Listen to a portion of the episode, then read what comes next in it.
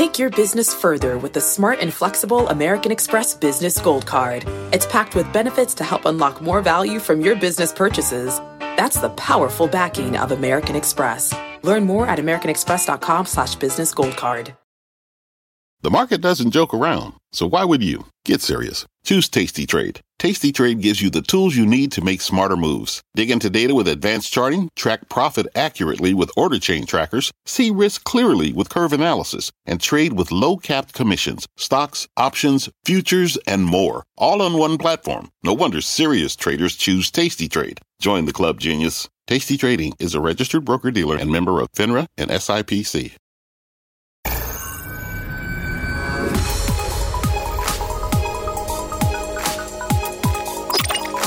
Hello, everybody. I am Brian Sullivan. Jim is off again tonight. And tonight, Bitcoin topping a key level. We're going to tackle the jump back above 20,000 on Bitcoin. Plus, let's make a deal. Skybridge Capital and Sam Bankman Fried are teaming up. The Mooch. Anthony Scaramucci is with us tonight.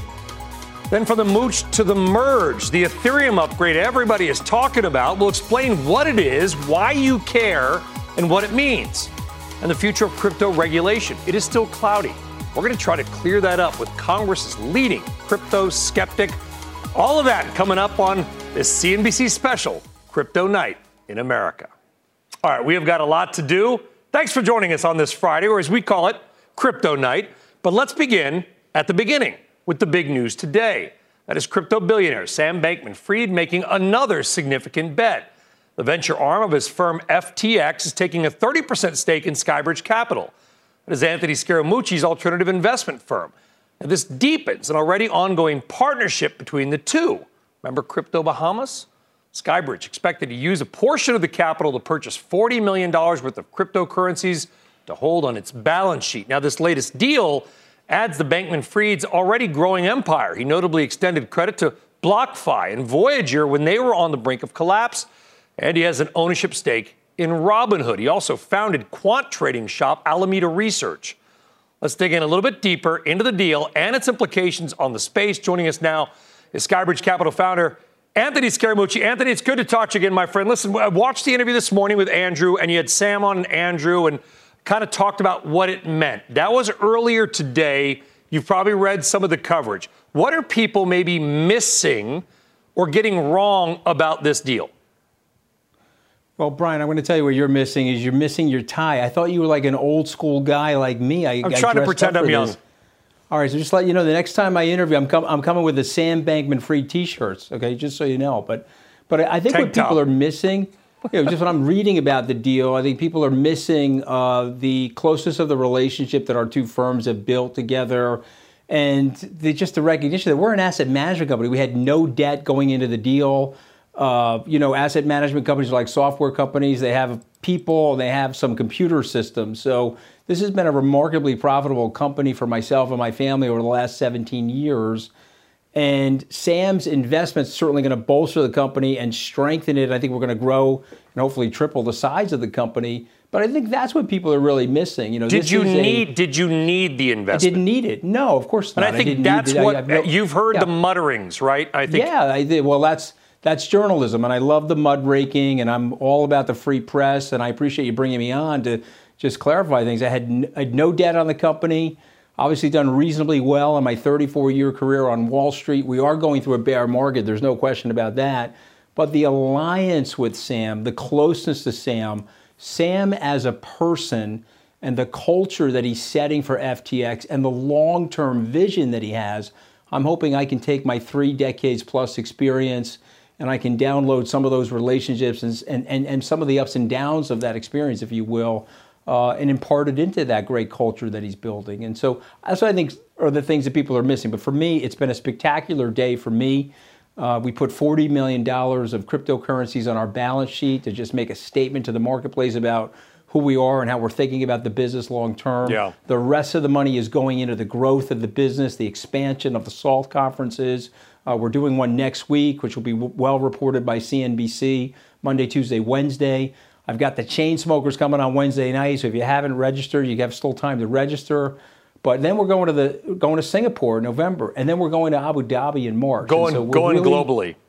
Yeah, exactly. Let me, let me jump we'll in very quickly, in Anthony. We're going to bring you back on sure. in a later segment in a few minutes here. But before we go, sure. FTX, I mean, at the beginning of radio, there were 100 radio stations, radio companies, right? The beginning of rail, you had about three or 400 railroads around the United States.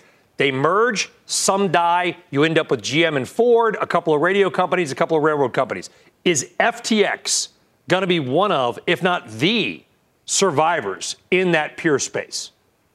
Well, I, I, certainly believe that. You know, several months back, a Bloomberg uh, reporter asked me my opinion. I said he was the J.P. Morgan of cryptocurrency. If you understand the 1907 crisis prior to the Federal Reserve, J.P. Morgan stepped in and did the cleanup trades and bolstered the banking industry. Ended up owning a big piece of U.S. Steel. That is Sam today. But here's the beauty of Sam he's a long term, multi level processing thinker. He's not looking at 2022, he's looking at 2032 and what he can become and what his organization can become. And so, yes, not only will he be one of the industry leaders, but I actually be, he'll, he'll, he'll he'll be at the top of the food chain by then. Anthony Scaramucci, stick around. We're going to bring you back in a few minutes, talk more about just crypto in general. Anthony, thank you very much. All right, now let's talk about performance because crypto rallying today along with the broader market. Let's get more on it and the price action and bring in Kate Rooney. Kate, welcome. Good to see you. Hey, Brian. Great to see you. It's been a really a wild ride for crypto prices this week. Let's start with Bitcoin. The OG, the world's first and largest cryptocurrency, hit a three month low on Tuesday, dropping to around $18,000. Then flash forward, here we are, Friday night, crypto night in America, Bitcoin's back around $21,000.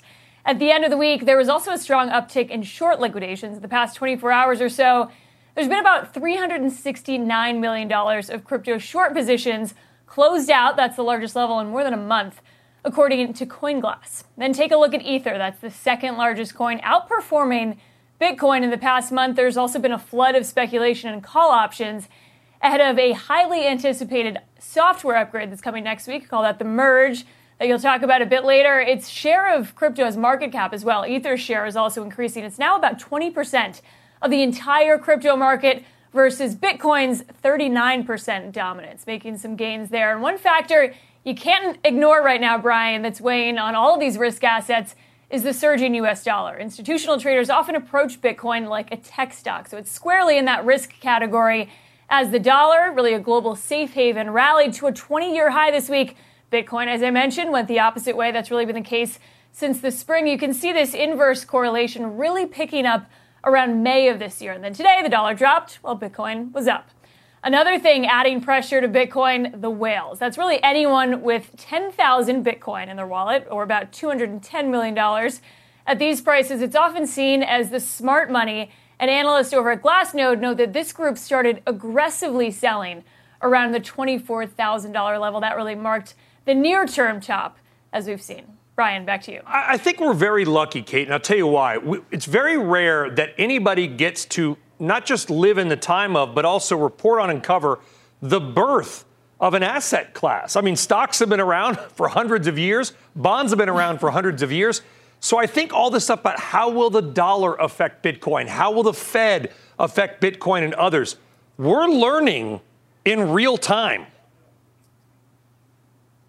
Absolutely. And it's interesting. This whole industry, and Bitcoin being the first of the cryptocurrencies, was built on the premise of wanting to be outside of the traditional banking system. It's a bit ironic that things like the Fed, like the US dollar, and some of the macro factors we talk about all day on CNBC are affecting something that's supposed to be really divorced from traditional finance. But it is the result of a lot more institutions getting in and treating this like a risk asset. There are certainly some people who say, hey, this is a 10 year bet, or they see no reason to look at the Fed and say, this is a deflationary asset. I'm going to hold this as a safe haven in my portfolio. But right now, with the impact of institutional investors and Wall Street getting involved, that's why you're seeing yep. such a strong correlation with some of the tech stocks. When it's being run by Wall Street in some ways and people that came from traditional finance, you can't be surprised if it acts like traditional finance in some ways. So there you go. Absolutely, and they're seeing the opportunity there. Sam Bankman-Fried, you mentioned earlier, just started his career on Wall Street,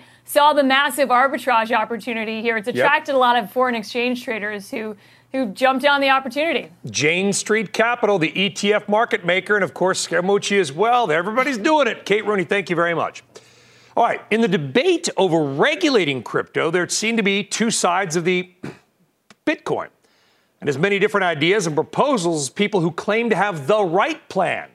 But something will change with crypto regulations. Let's find out what that is. Let's bring back in our friend, Anthony Scaramucci, as well as the policy director at the Duke Financial Economics Center, Lee Reiners. Lee, I'm going to start out with you because we just talked to Anthony. You've got your doubts about certain things around crypto, but how does this shake out? Ultimately, in five years, if we do this show again five years from tonight, what's our headline? Well, Anthony and I have a steak dinner bet on the price of uh, Bitcoin in five years. So I'm on record saying it'll be uh, no more than $1,500. So, you know, we'll see what happens here.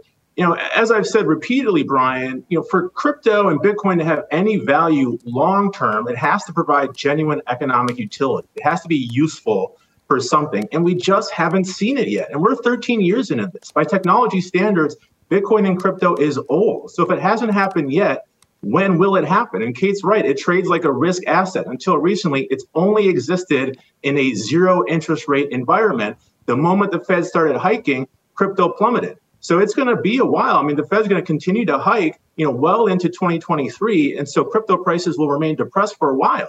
Uh, and what it looks like on the other side of this rate tightening cycle is anyone's guess. But long term, I just don't see it having any value. Okay, I mean, listen, I hear you. You, you, you saw some value. You said 1500 You didn't say 15 cents. So at least you didn't. At least you didn't go down to zero. Anthony, here's No, the thing. I get the whole. he's it's hedging not, himself. It's not B. new. B. It's not new. The first stock trades were done under the Buttonwood tree in 1792. I don't think 12 years later the NYSE was exactly booming. Birthing a new asset class takes time. Well, I think he's hedging himself. I think Lee thinks it's going to be worth 15 cents, so he's trying to give himself a little bit of a price is right buffer, which is totally fine. Uh, Not I think at the, all. The, the, the, pro- the problem that happens uh, with that type of thinking, in my opinion, is just he's just not doing enough detailed research and assessment on the growth and the applications of not just Bitcoin, but things like Solana and Algorand and Ethereum. And so I think I think Lee's going to be wrong. We do have a steak dinner bet. He better hope that he he he wins that bet though, because the wine that I'm going to buy on Professor Lee, you have no idea, Brian, the amount of wine I'm going to be buying at that dinner if he loses. But if you're right, it here's better be better Here- because the bit that means Bitcoin's going to be worth a ton of money, Anthony, and that'll be worth you're going to be worth even more money than you are. Yeah, being the guy that I am, I'll end up buying the wine at the dinner. But you definitely, you know, you can show up in McDonald's French fries because they are my favorite. But we're having wagyu steak at that dinner. later. Well, maybe want you to maybe Peter that. Luger will accept actual Bitcoin instead of just actual cash at But that you see, point. that's going to happen. But Brian, that's what's going to happen. That, this is what he's missing It's not because going to he's in happen. 19. I'm sorry to interrupt, but it's not going to happen. It's far too He's- volatile. Any asset with a fixed supply is always going to be volatile. And why would you accept it as a merchant when it could go down by 20%? Within a day, because Elon Musk sends out a tweet. I mean, this is completely asinine. Look at the situation in El Salvador when they adopted Bitcoin as legal tender. It's a humanitarian disaster. The IMF's cutting off funding. The credit rating agencies are downgrading their sovereign debt. So it's just not going to happen. And I appreciate but- but Anthony's Lee, perspective. I've been up the teaching talk- about these this are- for six years. Those I've are been teaching about this for 2021 talking points. So freshen up the talking points. He's talking his book. You know, this he's doing what any good fund manager should do when they come on this network, which is talk their book. All right, one of us has skin in the game, the other doesn't. So your I'm viewers not- should take I- what it's worth. I, well, first of all, I don't need to talk my book, Lee. If I didn't believe it and I didn't do the research, I wouldn't be saying it. But I understand what you're saying about some fund managers, and I appreciate your cynicism. But what you're missing, because you're dialed into like a 2020, 2021 talking point, is you're missing where we're going to be in 10 or 20 years. Okay, in 1998, it took me 35 seconds to land my AOL page when they were saying you got mail. 24 years later, we've got billions of people that are streaming 4K video on the internet, and we're doing trillions and trillions of dollars of transactions. So you're looking at something statically that's going to move exponentially, And so that's the thing that you're missing. Your buddy John Stark, God bless him. It's my 40th high school reunion this weekend. I hope he shows up, but he's missing it too. Because you're on missile lock of stubbornness with old school thinking while Anthony, the world is changing Anthony, before your we're living Embrace in reality. Why don't you come join us?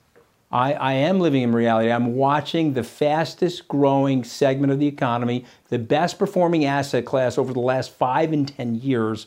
And I'm looking at the opportunity and the exponential growth of applications. And I would like you to be a part of it. I don't want you to miss it. I was a skeptic once. I looked at this stuff very skeptically. When I came out of the White House, I said, if the Treasury Department is already talking about this stuff and the potential digitization of the US dollar, I've got to do my homework. I did the homework. I put the firm's money in, in position, and I think we're going to be very well rewarded. And remember, my Bitcoin prices are in the sixteen to eighteen thousand dollar level. They were purchased back in October of 2020. Uh, this has been a very good long-term performing asset class over the last 13 years. Lee, is there a point at which you would say, I got it wrong? What could turn you into a believer, I mean- a Bitcoin believer? Well, listen, you know, I do practice intellectual humility. So I, you know, I'm open to the possibility that I may be wrong. Um, but I haven't been wrong yet, to be honest with you, because we still haven't seen, you know, that so-called killer use case. And at this point, Brian, you know, cryptocurrency has taken on religious elements. I mean, it even has its, you know, canonical text in the form of the Satoshi, you know, white paper. And the thing about religions is that they can last a very long time. So that's why I say, you know, there's still going to be some interest in cryptocurrency, you know, long after the rest of us, you know, have moved on. All right, but people grow up, you know, they ultimately recognize that there's no value here. There's no fundamentals. I mean, There's what no I would value ask, in a what- painting. I mean, right? Other than people think it's beautiful and it's not going to be replicated. There's some Yeah, ugly, it there's provides some ugly paintings from the 1500s exists. of Bitcoin- like, you know, Bitcoin's some Dutch woman doing file. this just- that sells for $20 million, Lee. Bitcoin's just a computer file. I get the fact that an asset is worth whatever anyone pays for it. You know, but on this network, you talk about financial assets, and there's a valuation methodology. Professional money managers have to make an assessment. Is a given asset overvalued or undervalued? And they have you know, time-tested methodologies to do that. What do you use when it's cryptocurrency? There's no cash flows. Yeah. There's no fundamentals. So why is Bitcoin worth twenty-one thousand today and not a hundred thousand or not So- five Because dollars? we gotta go- because somebody thinks the- it's worth $21,000. Professor, read The Ascent of Money. Professor, read The Ascent of Money by Niall Ferguson, and let's I- talk about the technological tightness of the ledger known as Bitcoin. And you understand it in the historical context of money. I'm going to be convinced that you'll end up buying one for yourself. Okay. But guys, thank It's you. Happy good- Friday, guys. Thank you. But it's not Friday, Thank you. I'm happy to be here. Anthony, it's not Friday. It's Crypto oh, it's Night in America. Remember Oh, I'm that. sorry. Ha- not Crypto, Crypto Night in America, because Superman wouldn't like that. Lee and Anthony, it was a good discussion. You guys Well, are it's, both. it's crypto. It's kryptonite to Lee. I can tell you that. There you okay? go. It's, I like it. It's you know I, I I get it, Lee. You're going to lose the Anthony, bet. I'm- Okay, but guys, don't we worry, gotta I'm go. going We to bring gotta the go. wine. looking We gotta go. I'm going to bring the wine, my We gotta go, because I, now I gotta know, I don't want to hurt you that badly. I- I gotta ta- fight it's off- gonna taste good. I got to fight off all the Dutch Masters Twitter bros that are going to come after me because I just insulted Van Eck. Guys, thank you very much. All right, Crypto Night is just getting started. We'll be back right after the break. Tonight, bitten by Bitcoin. Can Congress put the kibosh on crypto? Plus, urge to merge. The latest on this major crypto coin's new look. And turned down for what? Making the most of crypto's caprice with this ETF. When we return on CNBC. When you're hiring, the best way to search for a candidate isn't to search at all. Don't search, match with Indeed. Indeed is your matching and hiring platform with over 350 million global monthly visitors, according to Indeed data, and a matching engine that helps you find quality candidates fast. Use Indeed for scheduling, screening, and messaging to connect with candidates faster. Plus, 93% of employers agree Indeed delivers the highest quality matches compared to other job sites, according to a recent Indeed survey. Leveraging over 140 million qualifications and preferences every day, Indeed's matching engine is constantly learning from your preferences. Join more than 3.5 million businesses worldwide that use Indeed. Listeners of this show will get a $75 sponsored job credit to get your jobs more visibility at Indeed.com slash Mad Money. Just go to Indeed.com slash Mad Money right now and support this show by saying you heard about Indeed on this podcast. Indeed.com slash Mad Money. Terms and conditions apply. Need to hire? You need Indeed.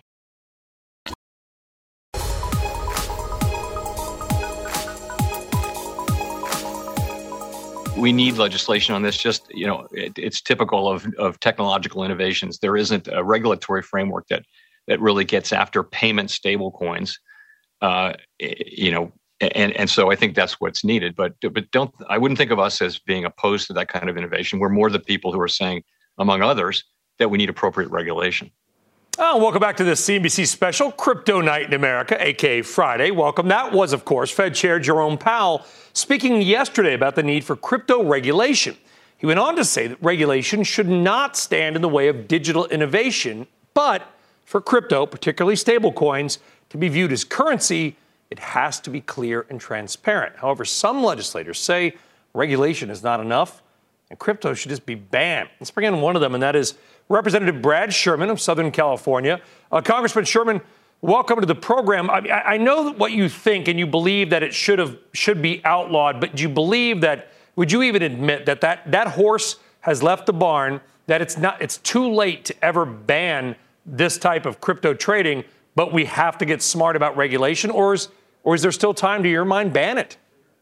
this is probably not the time we can do it, but I think we will have an opportunity. Crypto is not a new asset class. Charles Ponzi developed this asset class uh, well over a century ago, and I think that if crypto loses some of the uh, uh, some of the money and power that's behind it, uh, that we will have an opportunity to regain that control. The key thing is to impose the know your customer anti-money laundering laws on crypto.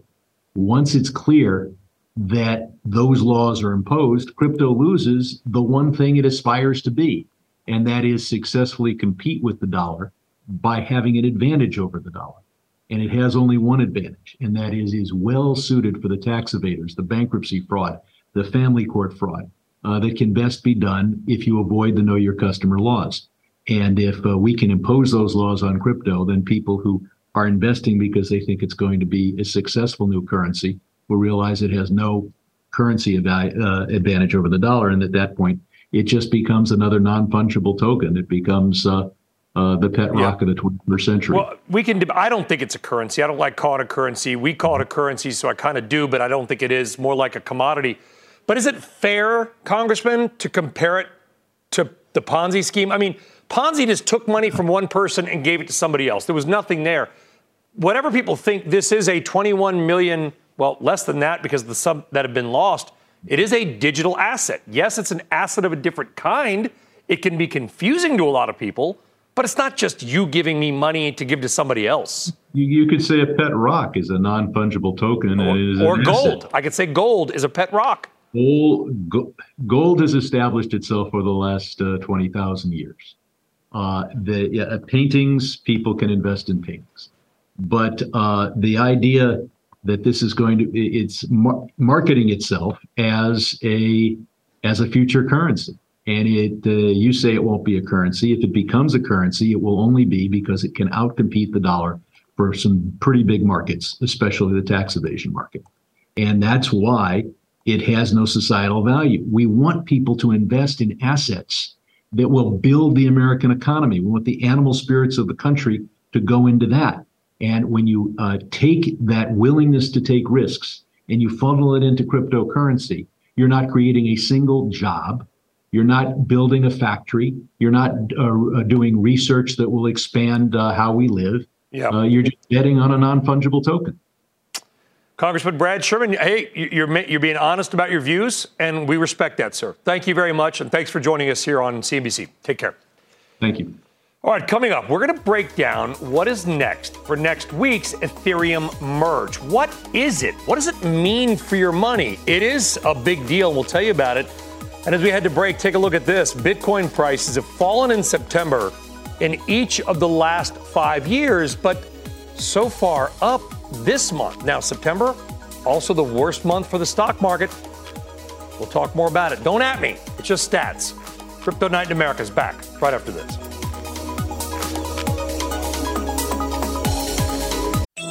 CNBC has quick and easy to understand business news updates at the open, midday, and close every weekday. Markets, money, and more from Wall Street to Main Street. I'm CNBC's Jessica Ettinger. Follow and listen to CNBC Business News Updates wherever you get your podcasts.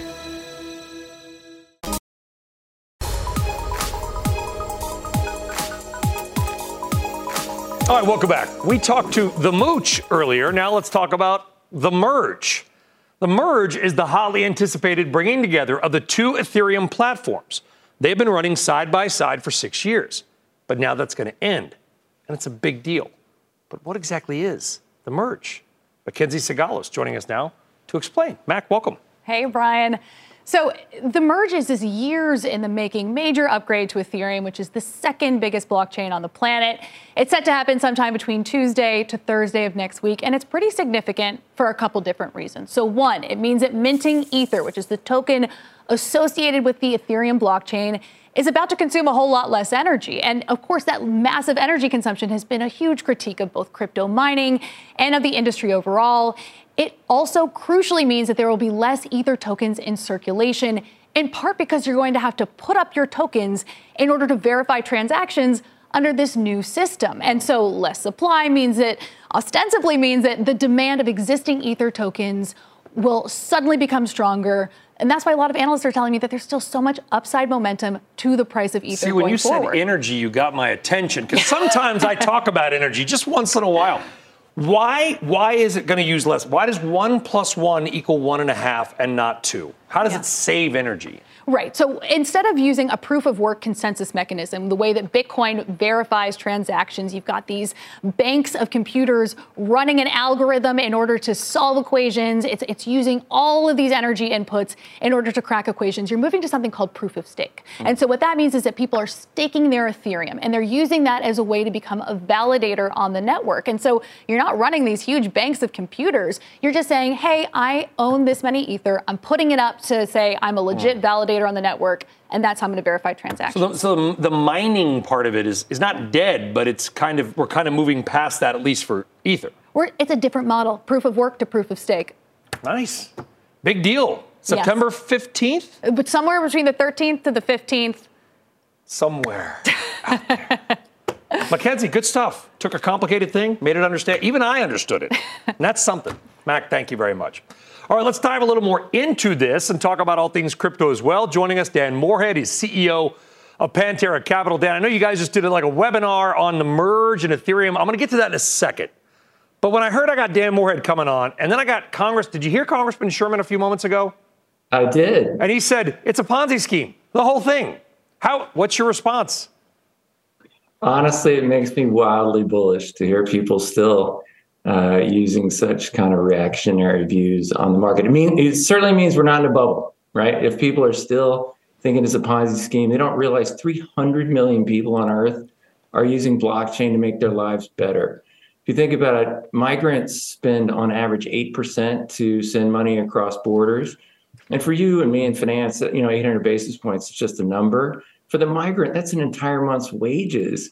And with Bitcoin or Ethereum or blockchain, you can send it anyone with a smartphone can send it to anybody else on earth essentially free essentially real time. So there's so much upside when you have people are so negative still. Well, what is the thing that people when you when you talk to you, you talk to really smart people rich people smart people mit harvard grads duke grads whatever and they say i just can't do it dan. I, I can't i don't understand blockchains and ledgers and proof of work and proof of stake. How do you get them on board because we kind of witnessed that earlier in the show with, with Anthony and Lee. Yeah, so it's a great question. I've been evangelizing blockchain for 10 years, so I've kind of heard all the excuses and all the reasons not to get into it. The one thing I've never actually read is a very thoughtful paper that's against blockchain. You know, you get the kind of one sentence throwaways that some famous, sometimes very old investors uh, say against blockchain, but nobody's actually written a really thoughtful paper on why blockchain isn't going to revolutionize so many different industries on earth. And again, there that's why I'm so bullish on it because um, there is so much promise in so many different aspects. You know, we were talking earlier about whether it's a currency or a commodity. It does 25 different important things. Currency being one of them, being commodities one of them, a payment rail, voting rights, identity. I mean, there's just so many things that will be done with blockchain, uh, and we're really just scratching the surface. All right. I see all the stuff behind you. For our audience that can't read it, because why could they, right? I've got a 100 inch monitor. It says proof of work. We're talking about the merge. Is it going to just pop Ethereum or Ether prices? that we we've, we've reduced the supply? It can't be that simple, or everybody would have already bought it. Yeah, that's great. Yeah, um, there are are times when, uh, if we all know about it, why is it going to work? But every four years, Bitcoin cuts its supply in half, and it's exploded each of those times. It's done it three times in a row. So, although we all know the merge uh, was coming, the actual date wasn't known until about two months ago, uh, and that's as soon as the date was announced. The uh, Ethereum foundations always hit their dates for delivery of software. The uh, uh, Ethereum market started rallying at the time and now Ethereum's up about 60% from the lows, whereas Bitcoin's still just above where it was in June. So it is a big deal, uh, and it makes uh, people bullish. Obviously, there's a chance uh, new pieces of software don't work, and so I think there is kind of a risk premium built in. And you know, if everything goes through and uh, it all works, uh, I think it really could scream. Dan Morehead, Pantera Capital. Dan, great discussion, but we'd expect nothing less. Thanks for coming on. Appreciate it. Thanks, Brian. All right, folks, we appreciate all you tuning in. We got a long way to go still. It's about 25 minutes. You're watching CNBC's special Crypto Night in America, and we roll on right after this. Coming up, party down? An ETF to make crypto's pain your pleasure. Plus, Central American surprise. One year since Bitcoin went national in El Salvador. And this forecast calls for a career change. The weatherman who traded meteorology for mining. When we return on CNBC.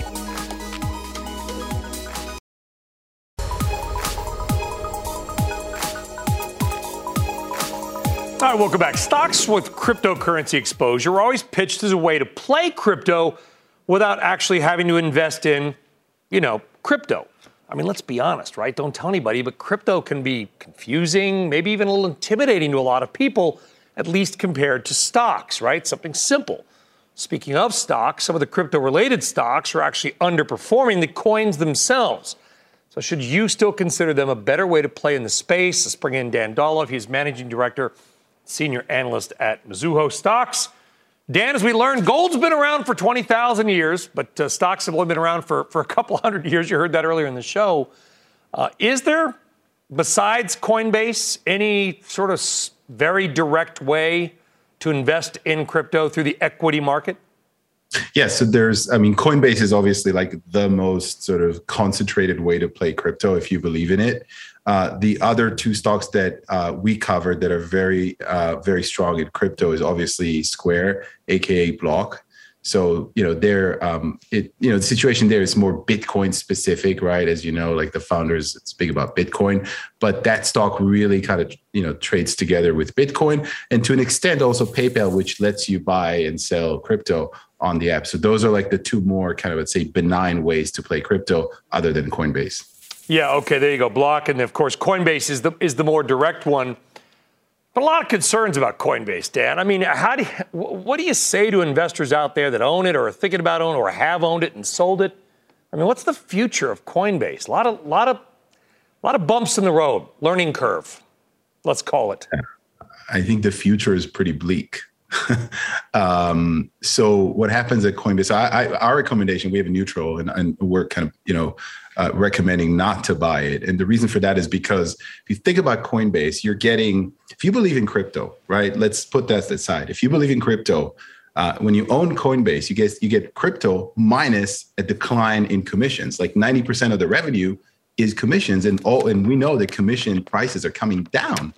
So you might as well just own straight out like Bitcoin or Dogecoin or whatever instead of owning the, hmm. the the company that actually lets you trade it for a fee. Oh, and by the way, I forgot to mention uh, Robinhood. How, how did I forget to mention Robinhood? That's like another good way of playing crypto. I like their equities business better, but they also have a big uh, crypto exposure. Well, I appreciate the honor. Listen, it's like 80% of analyst ratings are buy, so I appreciate the, the, the, the candor on, on Coinbase. What about a PayPal? I mean, Pay, PayPal's a stock I can't figure out. The checkout with PayPal pops up on every website I go on to. By all accounts, their business is booming. Elliott's taken a stake. They're getting into crypto, and the stock literally can't get out of its own way. PayPal is the hidden gem of payments. You know, it's the diamond in the rough right now. Because if you think about it, everything you said, I agree with. And the most important thing about PayPal, it's like think of it as the freight train of payments. You know, it's never going to go at like the bullet train speed, but it's never going to stop. And it just very long, very steady, very slow, but just goes just goes on forever and ever and ever. You know, they do checkout, as you said, they're everywhere. You see them everywhere. They're on every website. People use them. Remember, Venmo is part of PayPal. Mm-hmm. Everybody uses Venmo. Um, now, you know, in Europe, they're actually letting. I mean, the European Commission is actually suing Apple for letting um, you know third-party apps use the NFC chip. Imagine what happens if it comes to the US. Yeah, and you could actually tap with Venmo. So PayPal is like completely undervalued, misunderstood. I only see upside to that. Plus, you've got some crypto exposure there, you know, kind of to add some uh, gravy on top of it. Well, you just made PayPal owners very happy and, and almost like a hodl, hold on for dear life, but with PayPal. Dan Dolev, appreciate you coming on. Thank you very much. Thank you. All right, so there's no shortage of ways to get into the crypto space, and there are a ton of things that you can buy if you're bullish. But what if you're negative on crypto? Or maybe you just want to hedge your position. That's been a lot harder but it's just gotten a little easier. ETF provider Defiance debuting a new fund yesterday that's actually shorting the largest blockchain ETF, whose top holdings include things like Core Scientific and Silvergate. Let's talk more about it and bring in Sylvia Jablonski, Chief Investment Officer of Defiance ETFs.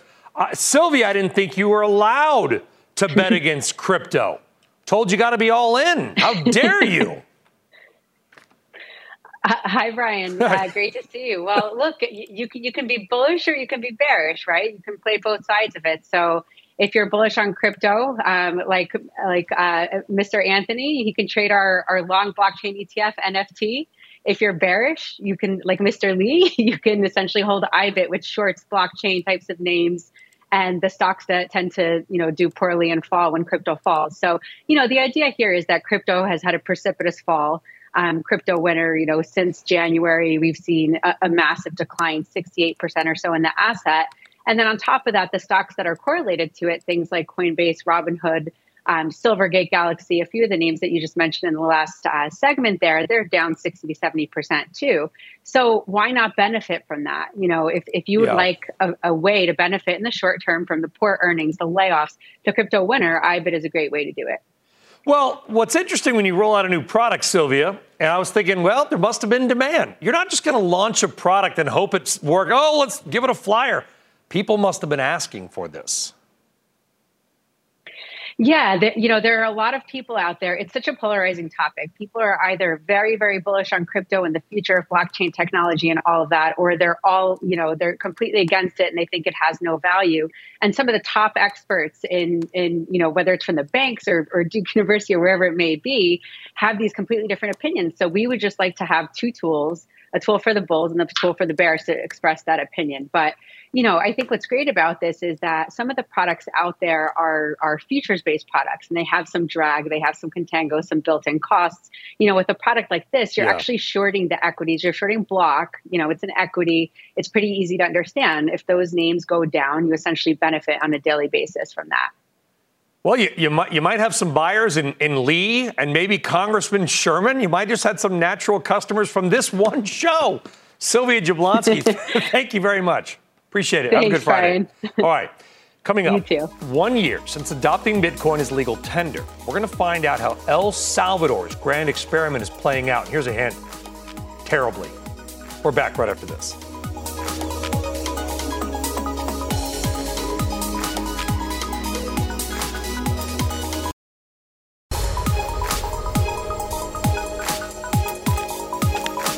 All right, welcome back to Crypto Night in America. This week's marks a year since El Salvador adopted Bitcoin as legal tender. At the time, it was sitting close to 47,000 bucks. Today, it's worth less than half of that. For more, let's bring in freelance journalist Jacob Silverman, author of a recent article on El Salvador's quote broken Bitcoin promise on the Intercept. Uh, Jacob, I read it here. Uh, it was powerful stuff. I mean, you talk about you talk about a poor shop owner that got caught up in some sort of gang roundup, spent time in jail, watched five guys die before they finally let him out because he was completely innocent. It sounds like El Salvador is, is falling apart, and it sounds like the president, maybe even with Bitcoin and other stuff, is on a different planet. I, I, think so. I mean, there's a real difference between what the influencers and what the government is saying. That is, the crypto influencers, who are uh, some of whom are flocking to El Salvador, and what you see day to day there. Which is that uh, the two main things going on right now in El Salvador are that uh, there are a lot of arrests going on in this anti-gang campaign. It's also sweeping up a lot of innocent people. Civil liberties have been suspended. And then with the economy, it's not in great shape. The Bitcoin project is not popular. Most people don't use it. And the government owes a lot of money, about $800 million due to uh, international lenders at the end of the year. And there's a big question of can they afford that? And we talk a lot about security. Uh, something in your article really caught my eye. You talked about when, when Bitcoin crashed one day, it was sort of like, I don't want to say a run on the banks, but sort of a run on the crypto banks, if you will. And somebody, one, I'm going to read your line directly. One local coiner told us that his friend used a photo of a dog to verify his identity. I, that's, that's, right. It stands um, on its own. I mean, there's no no security. Yeah, and that's one reason why this project has arguably failed, which is that at the introduction, the Chivo wallet system, as it was called, Chivo is sort of local slang for cool. And the wallet system had lots of technological and security problems. Everyone was given $30 worth of Bitcoin, and a lot of people just simply had it stolen or had their identity stolen. The local journalist who was helping us, who's a very savvy guy and reports on Bitcoin all the time, he had his $30 stolen because someone stole his, his money uh, or his identity rather. And we've seen that throughout this system that the Chivo system is often down, the point of sale terminals don't work. Some of the technical problems have been alleviated. There's still a lot of mystery actually of how the, the Bitcoin system works yeah. in El Salvador on the back end. So uh, yeah, even just on the technical level, it, has been very troubled from the beginning. And it's not just, and it's not. This is all not just fancy Bitcoin crypto stuff. I mean, they're, they're talking about building Bitcoin City, building an airport and sort of almost forcibly removing people. This doesn't have to be some fancy crypto thing, right? I mean, this is asphalt and an airport that just seems a little odd around the margins. I think so, and I think you know, without speculating too deeply, it's worth asking just simply why. Um, why? It's it. That's what I got from it. I was like, why? Yeah, El Salvador is a small country, uh, physically about the size of New Jersey, about 7 million people. There's an airport in San Salvador that is good and provides access to most of the country. Right now, there's talk about building something called Bitcoin City in the east near uh, Conchagua, which is a, town and a mountain there where, it has a volcano with some geothermal energy. And there's this whole ambitious plan to build a city and an airport. And frankly, I don't think even most locals think that there's a need or the necessary infrastructure or even the people to support all of that. Jacob Silverman, I urge everybody to go read that. It's on the Intercept. Jacob is uh, powerful stuff. Really appreciate you coming on. Thank you very much. Glad to do it. Thank you. All right. Up next, the cost to mine crypto is rising while the value of the currencies has been falling lately. So, where exactly do we leave the crypto miners now? And how do you make money doing it? We'll talk about it and stay tuned for the news with Shepard Smith. Of course, kicks off at 7 p.m. Eastern right here on CNBC. Just a couple of minutes. We're back right after this.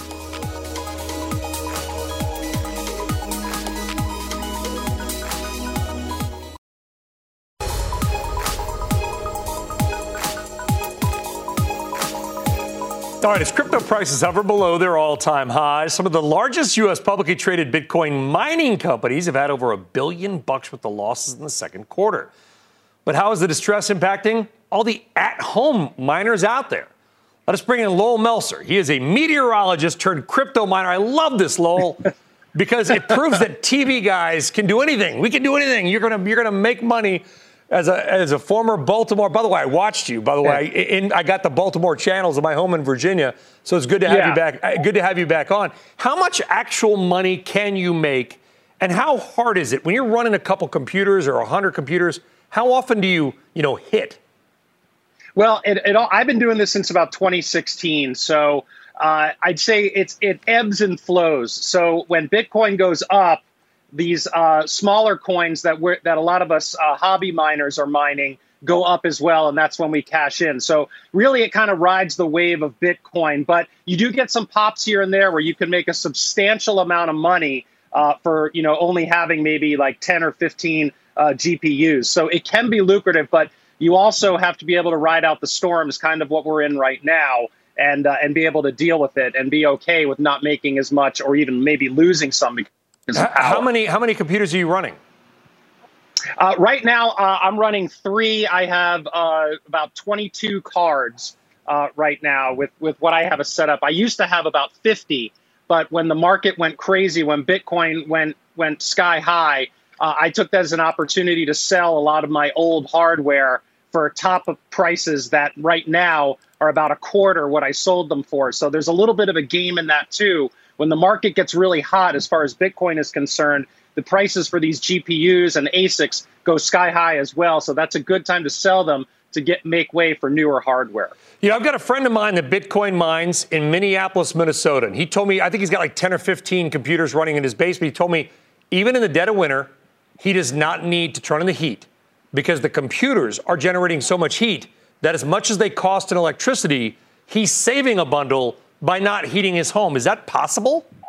That's correct. And I know a lot of people, and I keep us strategically in the winter. It does it doesn't get that cold here in Maryland, but it does in several months.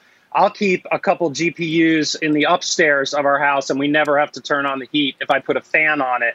Uh, like one of these box fans behind me, which are keeping these cool right now, that'll blow heat into the house. Uh, and you know, we have a, a fairly large house, and the, it keeps one of the units from having to go on in the upstairs for uh, having to uh, heat that. So yes, that is definitely true, and a good way to would your kind of electric- conserve the energy. I talk about energy. How much would your electric bill be, Lowell? 15 seconds.